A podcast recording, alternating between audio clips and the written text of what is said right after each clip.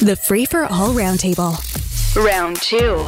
If you hear something you like on the show, or if you want to share it with somebody else, every single hour is a standalone podcast every day. So, because I'll frequently hear from somebody saying, I heard you talking to somebody about something, and I want to send that to my boss because he wants to hear. And so, well, now you can find it on our website or wherever you get your podcasts.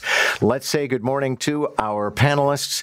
They are Sunira Chaudhri, employment lawyer at Workley Law. Robert Benzie is here, Queen's Park Bureau Chief at the Toronto Star. And Richard Crouse is host of the podcast Last Call with Richard Crouse. Let's actually start with safety on the TTC. And I don't want to get too deep into it because it just becomes the same discussion all over again. Um, but Richard, I'll start with you because I think you use the TTC. The stats are kind of contradictory, but not contradictory. Apparently, disorder is down. So that's just like somebody sleeping on a bench or leaving a needle or injecting drugs. Um, but people, for example, being uh, pushed or or and or you know somebody exposing themselves, that's up. And all this for the month of May. What do you tease out of that? Well, I'm not sure. I mean, I'm glad to see that the numbers are down in some respects, but you know, the stuff that that really matters, the more violent uh, uh, offenses, are up, and that's troubling. And I know that when I am on the subway, which is now virtually every day, um, I see uh, security guards. I see people that are quite obviously there to keep the peace. They're wearing uh, yellow vests, and they're they're quite obvious uh, to me. And I'm not sure how much of a difference it's making. I said when they said they were going to uh, put 80 more uh, police officers on the system that I didn't think that would make much of a difference because you know I would I was or had been in New York uh, when 10 people were shot on the subway. They flooded the subway with a thousand uh, police officers almost immediately. I think it happened uh, either that afternoon or the very next morning, uh, just to you know keep tensions down. And I was taking the subway and saw a huge fight erupt on the subway. So the the amount of police officers, I don't think really makes that much difference. It's a deterrent, but I don't know uh, that it will stop the things that are happening. I, I don't know what the answer is, but I don't think flooding the the TTC with police officers is it. We need uh, bigger societal change because something during the pandemic triggered people to behave poorly, uh, and in some cases beyond poorly, and uh, we have to get to the root of that. Okay, Robert Benzie, this is where people think statistics lie, but they don't. What they're saying is violence or, or serious offenses are up, but extraordinarily rare in the first place, and that general disorder is significantly down. But again, what do you tease out of all this? These numbers? Yeah. I agree with Richard. It's it, this is a really complicated, John, and statistics can be made to or spun to you know you know bolster whatever argument one might be making. Say a mayoral candidate or or a, another politician might want to tease something out of something. I think um, that the TTC, I think, as people, as the pandemic ends and more and more people get back to work, more and more people b- will be on the TTC. I think that makes the TTC safer. When the, there are more people riding it, it feels safer. There are more eyes and ears. I do think that that um, there is a sense of lawlessness, though, I, I, I, or at least a perception of it, because you've got people that are, you know, wh- who have don't nowhere else to go, and they spend the day riding the, the rails. They may or may not be homeless. They may or may not have mental health issues and I think that leaves an impression of of a, of a free for all, and I don't think that's a good thing. I think the TTC is at its best when it is used as a service to get us to and from where we need to go, not as a place to to live. And I think that's something that uh, that it's a societal problem. If we don't have enough homeless shelters, we have to build more shelters. Okay, Sunira, I don't think anybody could say Jon Burnside would be guilty of this because I think he calls it as he sees it. He's the chairman of the TTC. Uh, but are we being gaslit by people who insist that the numbers for May are fantastic?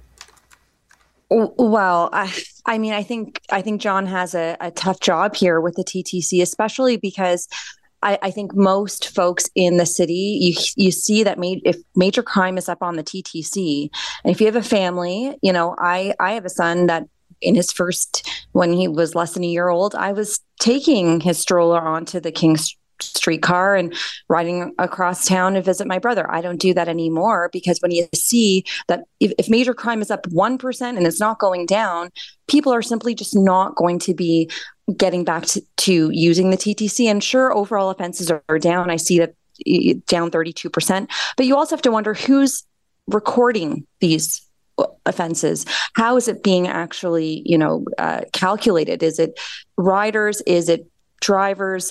Um, and I think a lot of us, we've seen offenses on the TTC. How many of us have gone actually back to TTC to report them? So I do wonder how underreported some of these offenses are. Mm. There is a poll today exclusive to the Star. So I'll start with you, Robert Benzie, that says Bonnie Crombie is runaway the front runner uh, for the provincial Liberal leadership race. I think it's instructive to note here, and I'm not going to get deep in the numbers, but this is not like a horse race poll. This is a poll about how people feel about the candidates. But I would also offer they probably know almost nothing about the other ones. Well, exactly. I mean, I think uh, this is a poll that Abacus did for the Star um, on the le- leadership race for the Ontario Liberals, um, because Bonnie Crombie, of course, is entering the contest tomorrow uh, in Mississauga. So, uh, our, our, our, the research found that she is by far the best known. Um, she has a really, really uh, strong positive um, uh, favorability rating, and in fact, she has a higher favor- favorability rating uh, against Premier Doug Ford. Marit Stiles, the NDP leader, or Mike Schreiner, the Green leader. So that's pretty interesting for someone who is not yet the liberal leader, and she may not be the liberal leader. They have a it's a Yasir Naqvi, Nader Smith. These are some good candidates that are up against her. So, but it's interesting. She has name recognition, and we know from the mayoral uh, race here in Toronto right now that name recognition really carries a lot of clout. Olivia Chow is ahead in the polls, um, but I I would bet you that most people couldn't tell you what her signature campaign promises. So it's all about name recognition. And Bonnie Crombie has really high name recognition. She's on your show. She's on CP24 a lot. She's in the newspapers a lot. And I think that has really helped her in this poll anyway. Okay, listen, I, she's going to get so much attention tomorrow. So let's jump to something different now, unless the, the other two people on the panel are itching and itching and itching and getting on Bonnie Crombie. Because this campaign, this campaign is going to go on for a long, long time, and it's for a party that doesn't even have status in the House yet. So uh, Toronto City Councilor is going to introduce a bylaw tomorrow that would restrict anti abortion imagery. And here's her way of getting around the charter. She's going to say that you're still free to put these gruesome images of allegedly aborted fetuses uh, through people's mailboxes, but you're going to have to provide a return address so they know who you are and it's going to have to come in an envelope with a warning on the outside. Sunira, do you think that passes the charter test?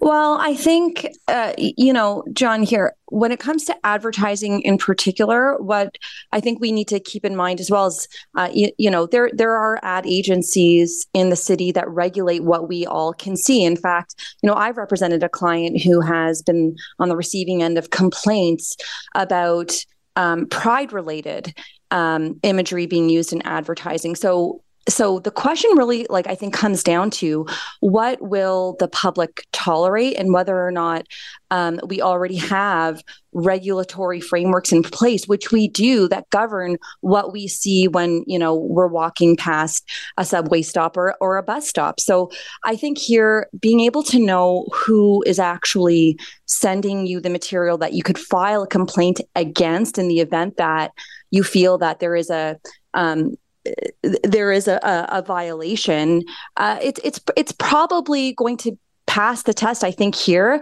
And by the way, when m- most people in public see an ad that they find to be uh, in any way, shape, or form um, offensive, we already have a pretty robust framework here in Ontario to deal with that, and many lawyers deal with that, you know, all all day, every day. Richard Crouse, I tend toward libertarianism. At the same time, I'm sympathetic to parents who have kids coming home before the parents get home, and the kid picks up the mail, and there's all this just you know gruesome imagery on it. Yeah, I get that. And I think that uh, making sure that there's a return address on uh, anything that gets stuffed in your mailbox is legitimate and I think makes common sense. But I also wonder really how many people are looking at this. When I go through the mail, uh, you know, th- we get so much junk mail, and I would imagine that probably about eighty percent of the mail that we get is stuff that just goes right into the to the recycling bin. You barely even look at it, and you just you can feel it that it's junk mail.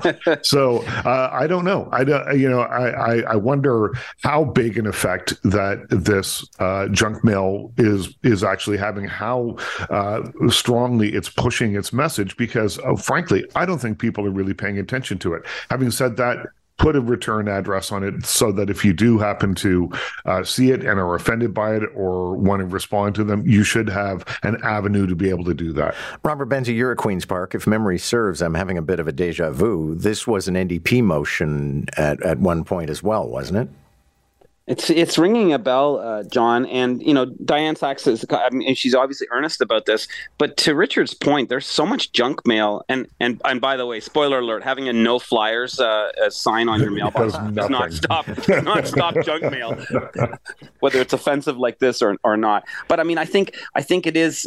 I understand where she's coming from, and I understand why it it, it, it is hurtful. But I, I got to tell you, I don't know. I, I have two kids in my house, and they never get the mail, so I'm not really super worried worried about children seeing the mail because they never, at least if my family's experience is any indication, uh, our kids, I, I say, is there, was there any mail today? Well, we didn't check. so, yeah.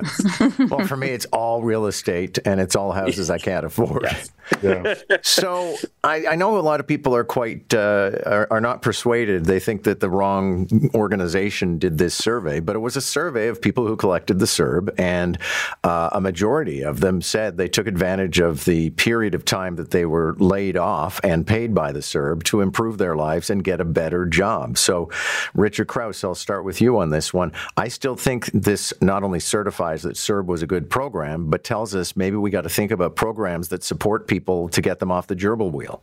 Yep, one hundred percent. I think uh, that just through personal experience of of friends of mine who were locked down uh, and had their jobs ripped away from them, many of them in the service industry, uh, used that time to get introspective, to think really about what they wanted uh, from their lives, get off this hamster wheel of just constantly, you know, picking up shifts and working simply to pay your exorbitant rate uh, rent while working in Toronto, working and living here, uh, and Helped them do that. It was a it was a bridge to get them uh, the time and a little bit of space to figure out what they actually really wanted to do. And it's been remarkably effective in the lives of several friends of mine and has changed their lives. So it was a good thing all around and something to consider, I think, moving forward. Thank you all. That's our time. Sunira Chaudhri, Robert Benzie, and Richard Crouse. Catch the roundtable, round one at 745, round two at 845. Weekday mornings on Moore in the Morning. News Talk 1010, Toronto.